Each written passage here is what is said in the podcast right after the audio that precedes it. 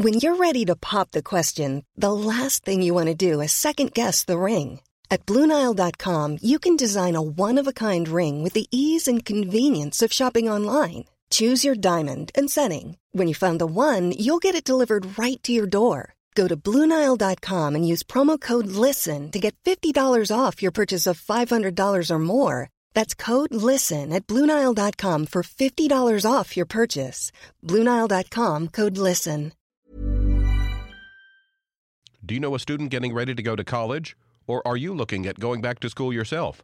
The Woodward Hines Education Foundation and the Get to College program help more Mississippians get to and through college to get certificates and degrees that lead to meaningful employment. They offer free college planning advice, including hands on FAFSA completion assistance through in person or virtual appointments. Visit gettocollege.org to learn more.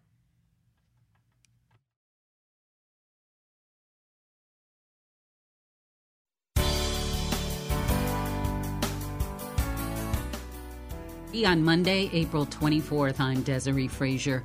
This is Mississippi Edition on MPB Think Radio. On today's show, nearly one month after a devastating tornado, residents of Rolling Fork describe work and life in their town trying to bounce back. Plus, on this Confederate Memorial Day, we revisit the document that severed Mississippi's ties to the Union, and we examine how holding on to this part of its past challenges the state's future. This is Mississippi Edition on MPB Think Radio. It's been nearly one month since an outbreak of tornadoes destroyed dozens of homes and businesses across Mississippi. Among the wreckage was part of the Sharkey Issaquena Hospital in Rolling Fork. Now the hospital is working out of what used to be an armory. Registered nurse Gay Jones says they have been able to resume many operations in this temporary location. She talks with our Lacey Alexander about how this mobile hospital will serve the community until repairs on the main building are complete. Everything's condensed into a smaller area, so we've got you know our supply rooms kind of condensed. Things are shifted around, so we're having to uh, find out where all our stuff is shifted to. We can still pretty much do the same thing we were doing at the other hospital. So the storms hit late March. Can you kind of tell me some of the big things that have changed since this hospital was initially established in response to that? Well, the emergency room's been relocated. Our patient um, area is now located in tents. Uh, we've got a female tent, a male tent, and we do outpatient services like wound care and MRIs, and we do other. Uh, so we've got a third tent for those things, but everything's been moved to like a tent. We look like MASH. Are you still seeing any kind of storm related injuries? Oh, sure. People are getting hurt now from uh, digging in rubble and trying to reconstruct stuff. So we, we're seeing injuries now, you know, cuts and bruises and getting hit in the head with debris such as that. What feels the most different now that we've moved almost three weeks since the big storm? We had a lot of resources initially, and those resources are now kind of dwindling. We had people that supplied food, so now we're having to hunt food. the only thing we have going is a dairy bar, and they're located in a trailer, and we've lost dollar stores. We do have one grocery store left, but we only have one place in town to eat. Everything's gone. You have to think ahead. What can we take to work to eat? You know, what will we have? Have you been seeing the same patients over and over again? And if so, what are they saying about this experience? Uh, we do see some patients, and some of them are local. A lot of them are out of town, people who are getting injured, but we're still seeing some local people. And what we do notice is people have anxiety. I mean, you can tell that they're out of their medicine. They don't have their prescriptions. They are suffering from anxiety and sleeplessness. It, it's just kind of sad. You can tell people are on edge. People have lost homes, lost everything. How do you hope this hospital helps those people recover? I'm from here, and we all are feel like this hospital is our family, you know, and our the people in the community are our family, and you know we would treat them like they were ours. And there's a lot of love in this community, and it, it, it extends to the hospital family and the community also. So we just hope that they'll stick it out, and we can all rebuild and be here in the future. Nurse Gay Jones says the hospital has been able to coordinate partnerships to resume emergency response in the area. At the food truck down the street, residents are gathering daily for one of the only meals they can buy in town. Owner Tracy Harden says the storms uprooted her dairy bar. The tornado took our business, so we've been here cooking out of this food truck. When these residents of Rolling Fork come in and chat with you guys, come in and get food, uh, what are they saying to you? What are some things you're hearing from your community right now? A bunch of thank you. um, we're we've been blessed to get in so many donations that we're able to just give the food away daily. So um, we've been feeding probably 500 a day. Um, people, some people still don't have water or lights or gas or any of that. So it's just nice being able to feed them and see them people are hopeful. They see us up and running. Um, they see other businesses trying to get up and running, and so it gives them hope. They're excited. Yeah, a little bit of excitement. So, are you a Rolling Fork native?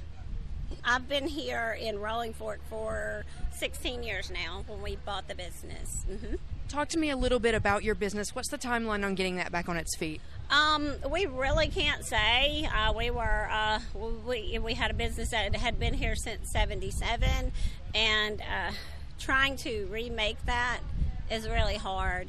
So we're in the process of trying to figure out what to do. To um, it still needs to feel like the place to be. It still needs to feel like home to all of our customers. So we're not really sure on a timeline, but until we do get opened again, this will be transforming into our business. After we finish serving the community, the free meals and things like that, we'll transition into this is where we make our money. Um, and we'll be here until our business is back. So, the biggest reason we're out talking to people today is to just get an update. Where is the community right now, all these weeks later? To you, what are some of the biggest changes, biggest updates since the storm first hit a few weeks ago? A really big change is starting to see the hope in people's face again, and we're seeing people that have had to stay in Greenville or Vicksburg. We're finally seeing some of our people come back home. Um, we're hopeful we'll see more of them come back home, and the amount of debris has gone way down, which is great. That that shows progress. Um, those are the biggest things. Mm-hmm. You're a business owner. You're talking about trying to get your business back. Um, one of the residents that we talked to at the hospital a few weeks ago says that one of the biggest changes he's noticed is a lot of the businesses are gone. They can't operate right now. Um, what does that say about the economy of this area, and how can businesses bounce back after something like this? Um, what it says for the economy right now is um, that there's not really an economy. But with uh, the small town, close knit business owners that we have, I mean, we've all talked. We've all, we're all coming back. We're just down for a minute. We'll definitely be back. Mm-hmm. And you trust this community to take care of you guys? Definitely, always has. Tracy Harden owns the Dairy Bar in Rolling Fork, which she now operates out of a food truck. Coming up on this Confederate Memorial Day, we revisit the document that severed Mississippi's ties to the Union. This is Mississippi Edition on MPB Think Radio. Discover everything MPB Think and MPB Music Radio have to offer with just the sound of your own voice. Ask for the one you want by name. For news, great storytelling, humor, games, and more, say smart speaker, play MPB Think Radio. For musical selections ranging from a dozen genres from classical to bluegrass, jazz to adult alternative, say smart speaker, play MPB Music Radio. Tuning in is easier than ever. Just ask for the one you want by name. Say smart speaker, play MPB Think Radio. This is Mississippi Edition on MPB Think Radio. I'm Desiree Frazier. And I'm Michael Guidry, managing editor for MPB News. Each year on the 4th of July, NPR hosts and reporters read the Declaration of Independence in full on air. The reading is broadcast here on MPB Think Radio and on hundreds more NPR stations across the U.S. This annual return to a founding document invites us to reflect on the principles and ideals on which the United States was built. To quote NPR, the Declaration is a document with flaws and deeply ingrained hypocrisies. It also laid the foundation for our collective aspirations, our hopes for what America could be. Today in Mississippi is Confederate Memorial Day, a much different holiday informed by a different founding document. The Mississippi Declaration of Secession is shorter than the Declaration of Independence. It also lacks the idealism that Thomas Jefferson poured into its prose. Mississippi's declaration is instead dedicated to the defense of one racist institution. We invited six leaders and scholars with Mississippi roots to read the document in full. Leslie Burl McLemore, Professor Emeritus of Political Science, Jackson State University. Vaughn Gordon, Executive Director, the Alluvial Collective. I'm Cassie Sade Turnipseed. I'm Assistant Professor of History at Jackson State University and Adjunct Professor at Mississippi Valley State University, as well as the Executive Director of COFRE Inc., and we are the leaders in the building of the Cotton Pickers Monument Project. I'm Stephanie Rolph, and I am Associate Professor of History at Millsaps College in Jackson, Mississippi. My name is Robbie Luckett. I'm Director of the Margaret Walker Center and Professor of History at Jackson State University. My name is uh, Ty Seidule. I'm retired from the Army after 36 years as a Brigadier General. I'm a Professor Emeritus of History at West Point, and I'm a visiting Professor of History at Hamilton College in Clinton, New York. a declaration of the immediate causes which induce and justify the secession of the state of Mississippi from the federal union. In the momentous step which our state has taken of dissolving its connection with the government of which we so long formed a part, it is but just that we should declare the prominent reasons which have induced our course. Our position is thoroughly identified with the institution of slavery, the greatest material interest of the world. Its labor supplies the product which constitutes by far the largest and most important portions of commerce of the earth. These products are peculiar to the climate verging on the tropical regions, and by an imperious law of nature, none but the black race can bear exposure to the tropical sun. These products have become necessities of the world, and a blow at slavery is a blow at commerce and civilization. That blow has been long aimed at the institution and was at the point of reaching its consummation. There was no choice left us but submission to the mandates of abolition or a dissolution of the Union, whose principles had been subverted to work out our ruin that we do not overstate the dangers to our institution, a reference to a few facts will sufficiently prove. The hostility to this institution commenced before the adoption of the Constitution and was manifested in the well known Ordinance of 1787 in regard to the Northwestern Territory.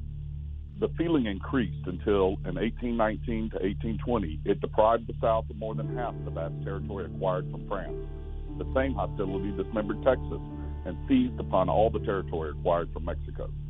It has grown until it denies the right of property in slaves and refuses protection to that right on the high seas and the territories and wherever the government of the United States had jurisdiction.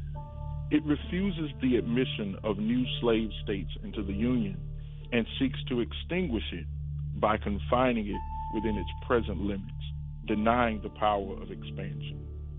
It tramples the original equality of the South underfoot. It has nullified the fugitive slave law in almost every free state in the Union and has utterly broken the compact which our fathers pledged their faith to maintain. It advocates Negro equality socially and politically and promotes insurrection and incendiarism in our midst.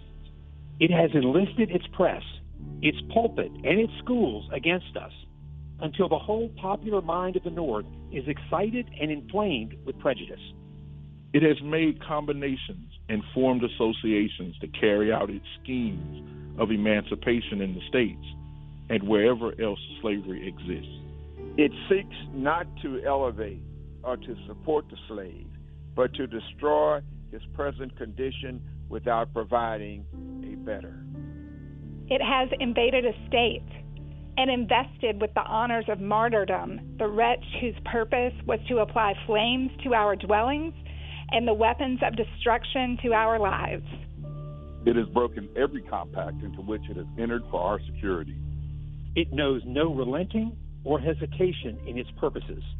It stops not in its march of aggression and leaves us no room to hope for cessation or for pause.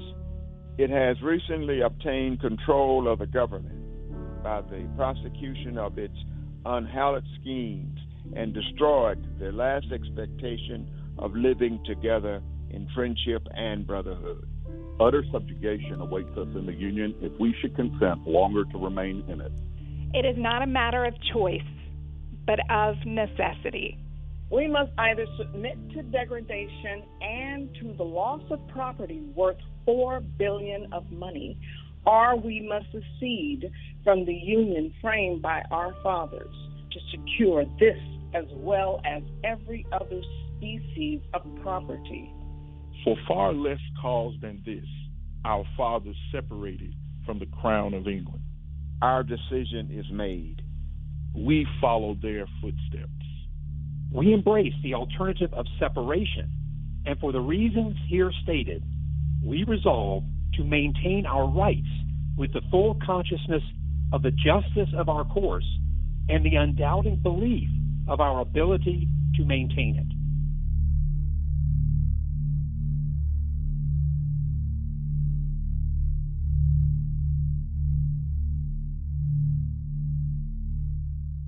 When were you first exposed to this document, and can you recall what your initial response when you first read it was? The first time I remember was in graduate school when I was getting my grad degree in history at Ohio State, at the Ohio State University. As a graduate student in the university, Finishing up my master's degree at Mississippi State University. and I read The Battle Cry of Freedom by James McPherson, and it had a hundred some pages about the cause of the Civil War. This is this is an argument that has seemed so complicated to me in the past when actually you could just put the Declaration of Secession in the hands of of someone who believes that the um, Civil War was not that was not fought over slavery, and it would resolve it. What it does is it, it really shows us the intentions of the people who made the decision to secede, to leave this state, the white leaders in this state who chose to dissolve their participation in this union for one reason and one reason only, and that was the institution of slavery. And this document repeats it over and over and over again. Slavery, slavery. And when I finally that it, not not just into my head but into my heart, it changed me forever. What shaped your world before that moment? Well, I grew up wanting to be a white Southern gentleman. Often we say a Southern gentleman, but remember the white is often silent. And I grew up in Virginia wanting to do that. My dad's a Mississippian, and uh, uh, he you know, had this idea of being a gentleman. And who was the greatest gentleman? It was Robert E. Lee. And so when I was growing up as a kid, on a scale of one to ten, Robert E. Lee would have been an eleven. And even though I was a good Episcopalian, went to church every Sunday, I would have put uh, Jesus on like the five or six scale. So it wasn't just that that Lee and some of the Confederates were good people; it was a reverential treatment. So that's the way I grew up.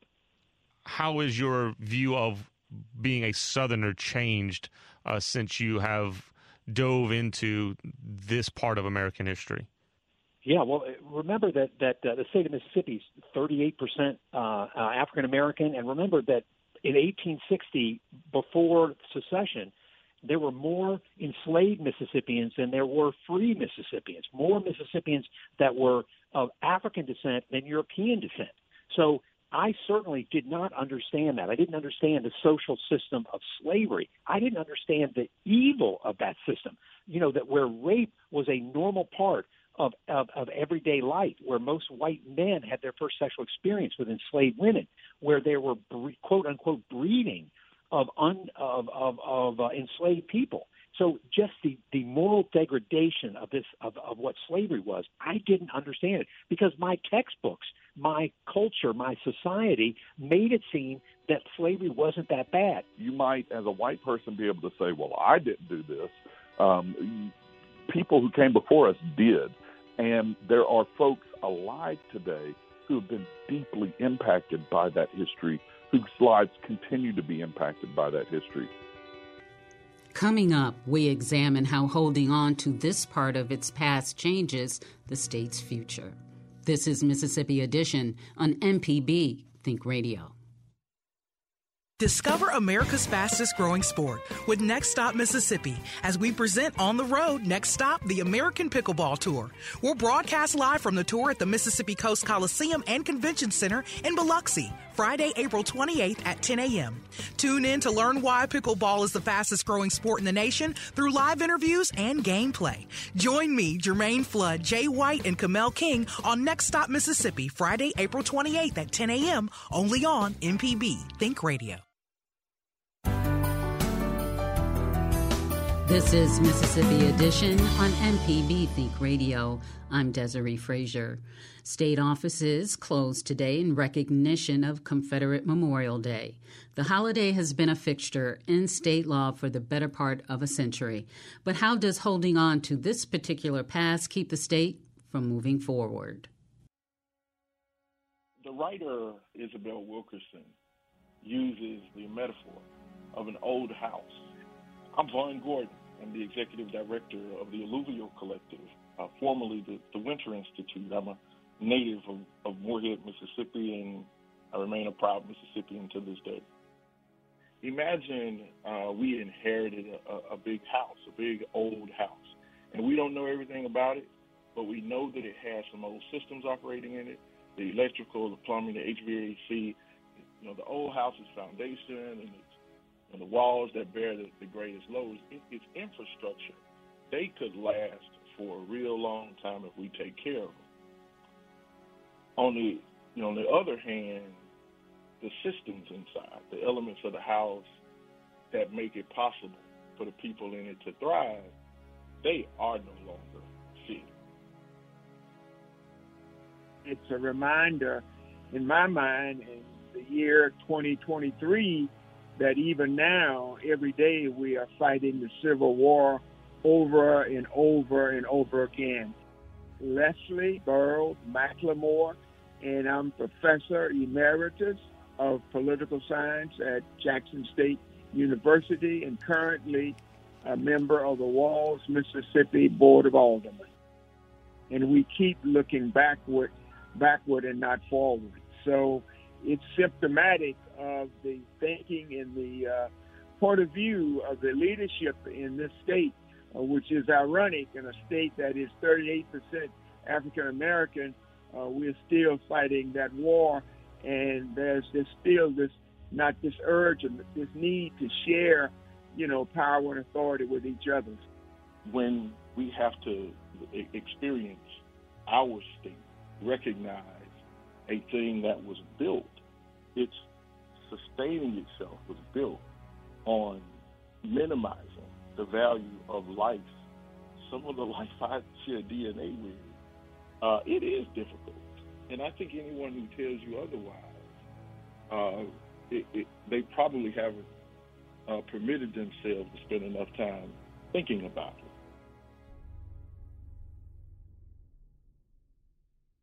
This is a perfect example of systemic racism that it is baked right in because it's codified into our law. Mary Jane Meadows. I am with Indivisible Northeast Mississippi. We are a part of the National Indivisible Network.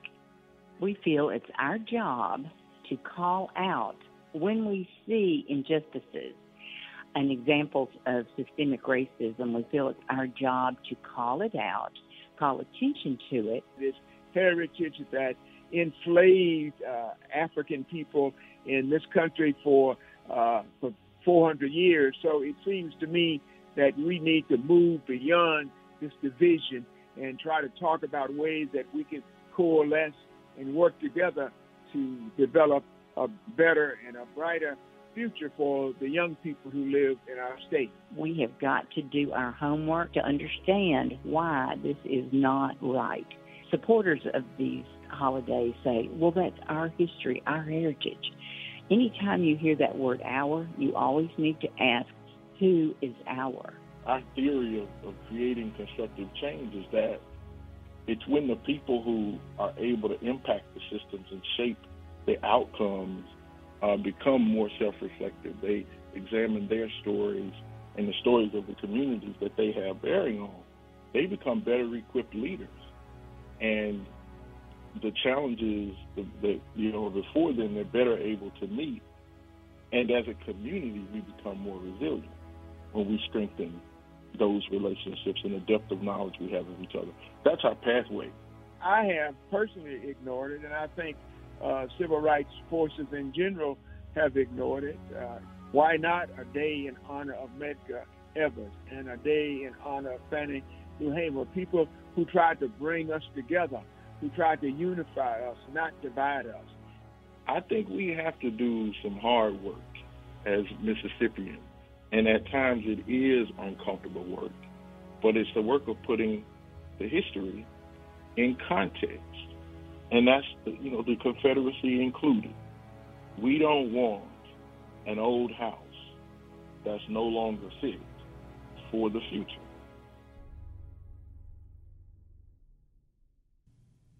This has been Mississippi Edition.